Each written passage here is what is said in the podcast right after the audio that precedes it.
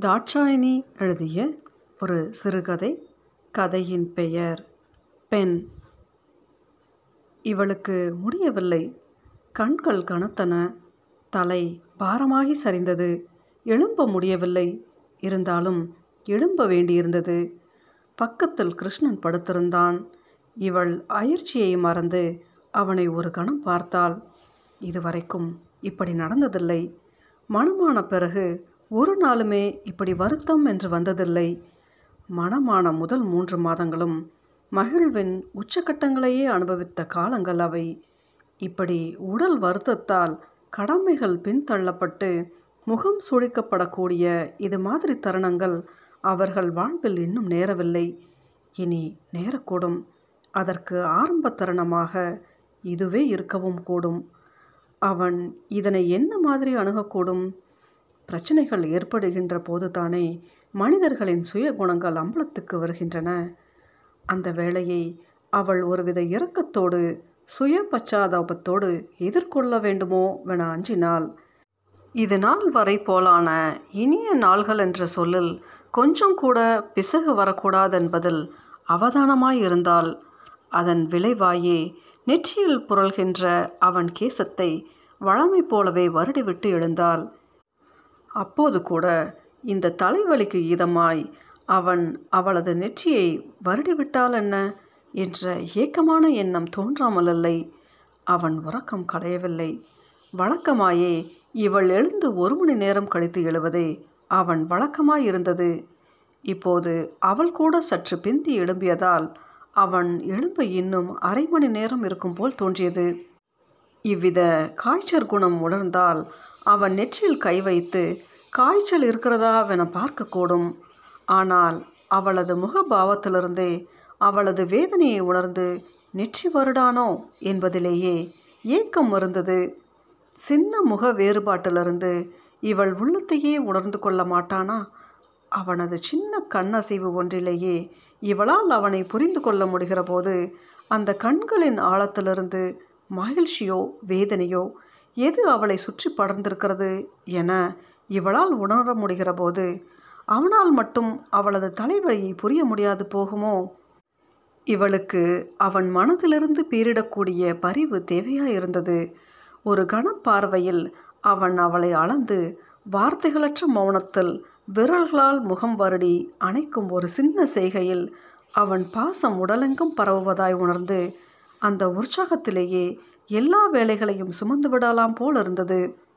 மனசு லேசானால் எந்த கடினமான வேலையும் இலகுவில் சுமக்கப்பட்டுவிடும் ஆனால் மனது கனத்திருக்கும் போது சுலபமான வேலையை கூட சுமந்து முடிக்க முடிவதில்லை. அவனோ இவளது எதிர்பார்ப்புகள் எதுவுமே புரியாமல் உறக்கத்தில் இருந்தான். இவள் கிணற்றடி லைட்டுகளை போட்டு கிணற்றடிக்கு போய் வந்து சமையலறைக்குள் நுழைந்து அடுப்பில் கேத்திலை வைத்துவிட்டு காய்கறிகளை நறுக்கினாள். வெங்காயம் வெட்டிய போது காத்திருந்த மாதிரி கண்ணீர் வெளிப்பட்டது. இதற்கு மேல் தாங்காது போல் தோன்றவே பேசாமல் கட்டிலில் போய் விழுந்தாள். தலைவலி மண்டையை பீய்த்தது.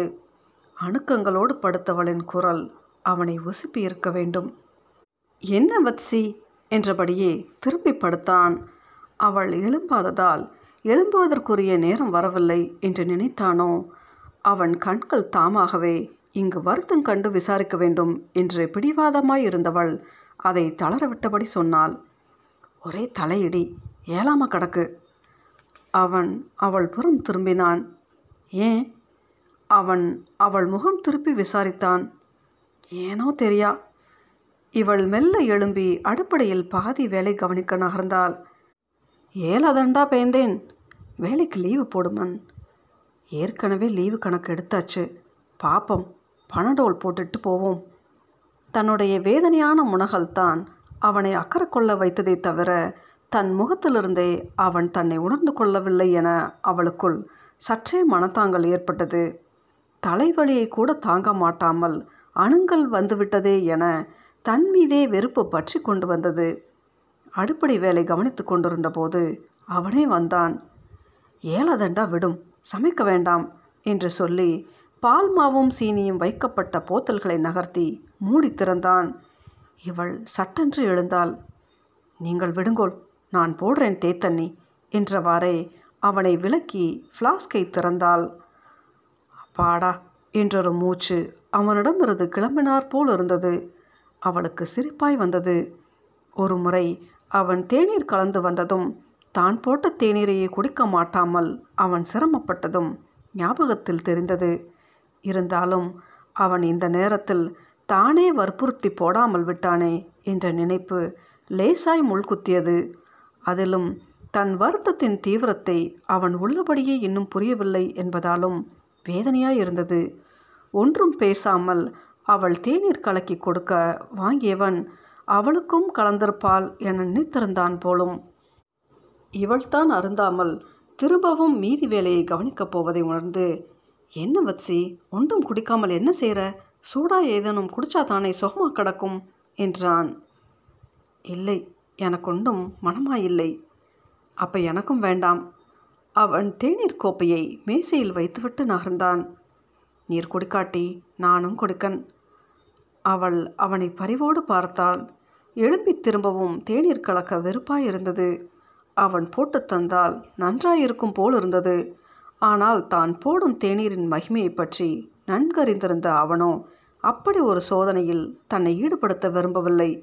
இவள் திரும்பவும் எழும்பி தேநீர் கலந்தாள் முனகல்களோடே நெற்றி சுருங்கி பயங்கரமாய் வலித்தது. அவன் அதற்கிடையில் உள்ளே போய் விக்ஸ் எடுத்து வந்திருந்தான். நெற்றி நரம்புகளிடையே அழுத்தமாய் தேய்த்தும் விட்டான். வேண்டாம் வச்சி ஏலாதென்றால் போய் படும். இன்றைக்கு சமையலும் வேண்டாம் ஒன்றும் வேண்டாம் போய் படும் என்றான். அப்ப சாப்பாடு? இவள் கேள்வியாய் இழுத்தபடி தேநீரை மனமின்றியே உறிஞ்சினாள். சாப்பாடு என்ன சாப்பாடு? நான் ஏதன் கடையில் வாங்கி வரேன் இவள் சுவரோடு சாய்ந்து கொண்டாள். மணப்பாரம் லேசாய் விலகின மாதிரி இருந்தது. அப்படியே அவன் தோளில் சாய்ந்து காலம் முழுதும் ஆறுதலுற்றிருக்க வேண்டும் போல் தோன்றிற்று. ஆனால் அது முடியாது. அலுவலகத்தில் தலைக்கு மேல் வேலை இருக்கப் போகிறது. இவள் குடித்து முடித்தவுடன் அவன் தன்னுடையதோடு சேர்த்து எடுத்துக்கொண்டு போய் டம்ளர்களை கழுவி அலம்பி வைத்துவிட்டு வந்தான். நீர் படும் என்ன? சொல்லிக்கொண்டே குளிப்பதற்காக அவன் கிணற்றடிக்கு போனான். இவள் லேசாய் தலைபாரத்தை குறைக்க கொஞ்சம் நேரம் படுத்து கொண்டாள். நேரம். அவசர அவசரமாய் விரைவது போர் படவே. அவளும் எழுந்து சுடுநீர் கலந்து உடலை கழுவிக்கொண்டு அலுவலகத்துக்கு வெளிக்கடலானாள். இவளை கேள்விக்குறியோடு ஏறிவிட்ட அவன் ஒரு நாள் லீவ் எடுத்தா ஒன்றும் குறைஞ்சிடாது என்றான் மறுபடியும். அவன் பரிவு தாங்காமல் இப்போ பரவாயில்லை. ஆகலும் ஏழாதென்றால் அரை நாளோடை வந்துடுறேன் என்றாள். ஓம் அரை நாளோடே வந்துடும் என்றவாறே இவனும் கிளம்பிவிட்டான். இவள் பஸ்ஸிற்காய் காத்திருக்க நேரிட்டது. இங்கே வந்த பிறகு அலுவலகம் தொலைதூரமாய் போய்விட்டது. இடமாற்றத்திற்கு எழுதி போட்டிருந்தால் அது கிடைப்பதற்கு இன்னும் நாளாகலாம். அவனுக்கும் இவளுக்கும் ஒரே ஊரில் வேலை என்றால் பரவாயில்லை. அங்கேயே ஒரு வீடு பார்த்து குடியேறியும் விடலாம். இது ரெண்டு பேரும் இரண்டு வேறு வேறு திசைகளில் எங்கென்று வீடு எடுப்பது? இங்கே அவனுடைய வீடு இருந்ததனால் இங்கேயே தங்க வேண்டியதாகிவிட்டது. அவளுக்கு அம்மாவை பார்க்க வேண்டும் போல் இருந்தது. வீட்டில் தலைவலியாக இருந்தால் பேசாமல் படுத்து விடுவாள். அம்மா தான் தேடி தேடி உள்ள கை வைத்தியங்களெல்லாம் செய்வாள். இப்போதும் அந்த அன்பை நாடி ஏங்கியது மனம். பஸ் நிறைய சனங்களோடு தான் வந்தது. வடமராட்சியிலிருந்து யாழ்ப்பாணம் போகும் எந்த ஒரு பஸ்ஸுமே இப்போது சனம் குறைச்சலாக போவதில்லை. இவள் ஒரு மாதிரி ஏறிக்கொண்டால் அலுவலகம் போய் சேரும் வரை ஏதோ ஒரு மாதிரி சமாளிக்க முடிந்தது. அலுவலகத்தில் கடமை ஏற்க தொடங்கியவுடன் மறுபடியும் வெண் வெண் என்று அதிபயங்கரமாய் வலிக்கத் தொடங்கியவுடன் இவள் பல்லை கடித்தவாறே தன் கடமைகளை தொடர்ந்து கொண்டிருந்தாள். யாராவது பரிவோடு விசாரிக்க மாட்டார்களா? என்றிருந்தது. பக்கத்து மேசைகளில் சேலையை பற்றியும் உமாவின் தோட்டு டிசைன் பற்றியும் கண்கள் விரிய கதைத்து கொண்டிருக்கும் கலாவும் மாலதியும் கொஞ்சம் இந்த பக்கம் திரும்பி என்ன வச்சலா முகம் காஞ்சு கிடக்கு? என்று விசாரித்தால் பரவாயில்லை போல் இருந்தது அவர்களின் கதை தோட்டையும் சேலையையும் விட்டு அகழ்வதாய் இல்லை இவள் கைப்பைக்குள்ளிருந்த விக்ஸ் குப்பியை எடுத்து விக்ஸை நன்றாய் நெற்றியில் தேய்த்து விட்டு கொண்டாள். அதிகாலையில் அவன் அன்போடு தேய்த்து விட்டது ஞாபகம் வந்தது. அந்த விரல்களின் தேய்ப்புக்காய் மனம் மறுபடியும் ஏங்கத் தொடங்கியது. இப்போது மூக்கினுள் சளி கரைந்து வழிந்துவிடும் போல் இருந்தது. சளி போதாக்குறைக்கு தடிமனாக்கி போட்டது. மனதுக்குள் உரத்த அதட்டல் போட்டு வருத்தங்களை பின்தள்ளி கடமையில் ஈடுபட முயன்றாள். மேலதிகாரிகளிடம் சில ஃபைல்களை காட்ட கொண்டு சென்றபோது அவராவது அவளது முகத்தில் இருந்த வருத்தத்தை உணர்ந்து தானாகவே லீவ் எடுக்க சொல்ல மாட்டாரோ? என்றிருந்தது. மேலதிகாரிக்கு இறக்க குணம் இருந்தது. ஆனால் அவர் இப்போது மிகவும் தீவிரமாய் வேலையில் ஆழ்ந்திருந்தார். வேறு பிரச்சனைகளுக்கு அவர் முகம் கொடுப்பதா இல்லை. இவள் வெறுமையோடு தன் மேசைக்கு திரும்பி வந்தாள். என்ன மிஸ் இன்றைக்கு டல்லாக இருக்கீங்கள் வீட்டுக்காரரோட ஏதும் பிரச்சனையோ? கேலியாய் ஊடுருவிய சந்திரமூர்த்தியை கோபமாய் முறைத்தாள். அவனை பிடிப்பதில்லை. போயும் போயும் அவன் கண்களுக்கா என் வேதனை தெரிய வேண்டும்? என வெறுப்பு வந்தது. இனிமேலாவது தைரியமாய் வருத்தத்தை மறைத்து இருக்க வேண்டுமென முயன்று தன் கடமைகளுக்குள்ளே தன்னை ஈடுபடுத்தி கொண்டாள்.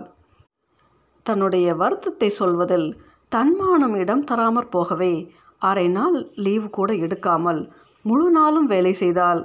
மத்தியானம் அவன் தனக்கும் சேர்த்து சாப்பாடு எடுத்து வைத்து காத்திருக்கக்கூடும் என்பது உறுத்தியது.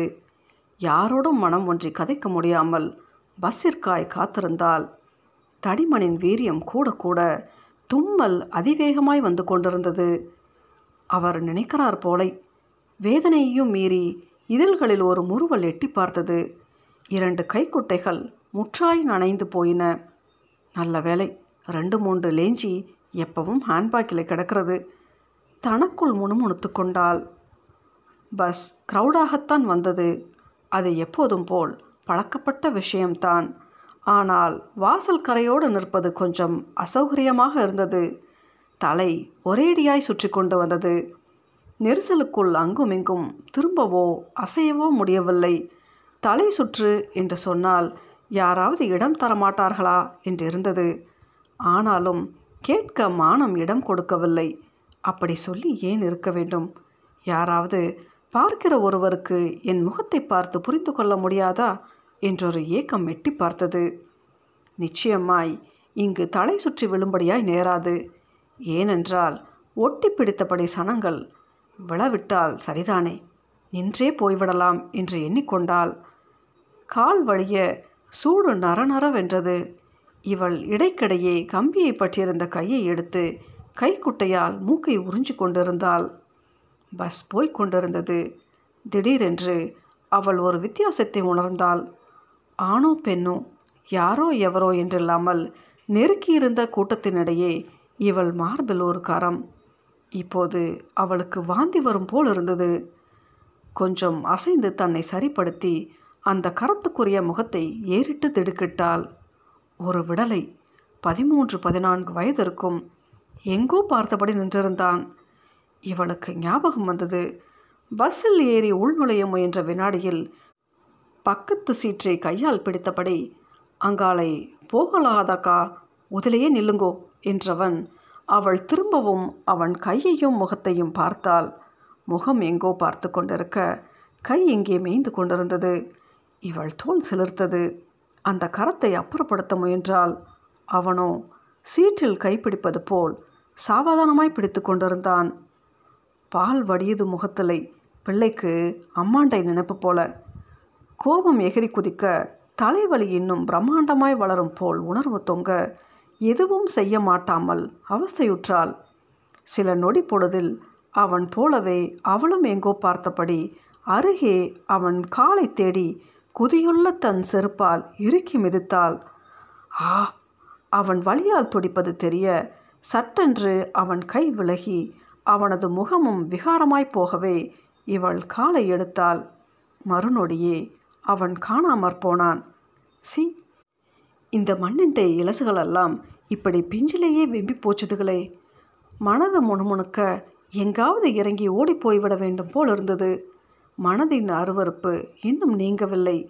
தலைவலியின் நினைப்பு தடிமல் தலை சுற்றல் எல்லாவற்றையும் மறந்து இந்த சமுதாயத்தை பீடித்திருக்கின்ற இந்த நோய்கட்கு எங்கே மருந்து தேட முடியும் என்பதாய் மனது கேள்வி எழுப்ப தொடங்கி இருந்தது செக்கிங் பாயிண்ட் ஒருக்கா இறங்கி போட்டு ஏறுங்கோ. கண்டக்டரின் வெண்கலக் குரல் கேட்க இறங்கி நடக்கத் தொடங்கியவள் ஆண்கள் கூட்டத்தினுள் அந்த விடலையை தேடினாள்.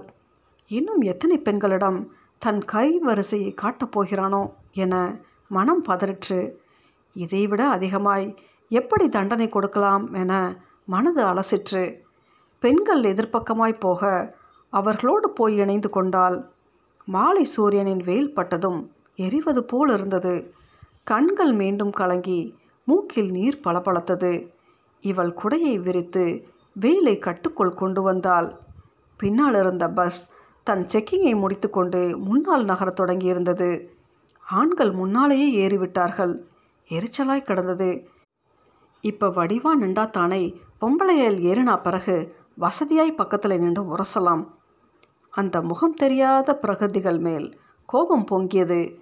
இவளுடைய முறை வந்துவிட்டது. குடையை சுருக்கி மடக்கிவிட்டு ஹேண்ட்பேக் திறந்து ஐசியை எடுத்தால் சோர்வாய் இருந்தது. ஐசி பார்த்துவிட்டு இவள் முகத்தை ஏறிட்டவள் சுகமில்லை என்றாள். இவளுக்கு ஒரு நிமிடம் குரல் அடைத்து போயிற்று. சுகமில்ல சுகமில்ல அவளுடைய கொச்சை தமிழ் மனதின் பாறைகளில் மோதி எதிரொலித்தது. ம் தலையாட்டினாள். அப்போ ஏன் இருக்கலை? ஏன் வந்தது? இவள் ஒன்றும் பேசாமலே மெதுவாய் சிரித்தாள். பின் பஸ்ஸை நோக்கி நடந்தாள். அந்த பெண் சிப்பாய் கையை தட்டி கண்டக்டரை கூப்பிட்டாள். கெரியா வாங்கக்கா? என்று அவசரப்படுத்தியபடி இருக்கின்ற கண்டக்டர் அங்கிருந்து ஓடி வந்தான். பஸ்ஸில் இருந்தவர்கள் வரப்போகின்றவர்களின் தாமதத்துக்காய் முணுமுணுத்தார்கள். இவள் வேண்டுமென்றே ஆறுதலாய் நடந்தாள். கண்டக்டரிடம் இவளுக்கு இடம் கொடுக்குமாறு அவள் சொல்லி கொண்டிருந்திருக்க வேண்டும். இவள் கண்களில் இப்போது எதுவுமே தெரியவில்லை. அந்த பஸ் அதிலே காத்திருக்கின்றவர்கள் இடம் தராதவர்கள் மார்பை உரசிய அந்த விடலை பையன் வேலைக்கு வரும்படி கத்திய கண்டக்டர். எவருமே கண்ணில் விழவில்லை. மாறாய் ஆயுதம் ஏந்திய அந்த பெண் குடும்பத்தை காப்பாற்ற வேண்டுமென்று உறவுகளை விட்டு எங்கிருந்தோ எந்த தூர தேசத்துக்கோ வந்திருந்து யாருக்காகவோ எதற்காகவோ போராடி கொண்டிருக்கின்ற அந்த பெண். எப்பவோ ஒரு நாள் இந்த மண்ணில் அவள் குருதி சிந்தும்போது பரிவாய் அவள் காயம் துடைத்து வருட அடி பாவி பெண்ணே உன்னிடம் யார் கேட்பார்கள்? சுகமில்லை என்று. உனக்கு சுகமில்லாவிட்டால் யார் உனக்கு ஆறுதல் சொல்வார்கள்? ஆருக்கு சுகமில்லையாம்? பஸ்ஸிற்குள் பயணிகள் குசுகுசுத்தார்கள். இவள் கண்ணில் மின்னி மின்னி ஒரு துளி எட்டி பார்த்தது. தடிமண் இப்போது கூடிவிட்டது போல.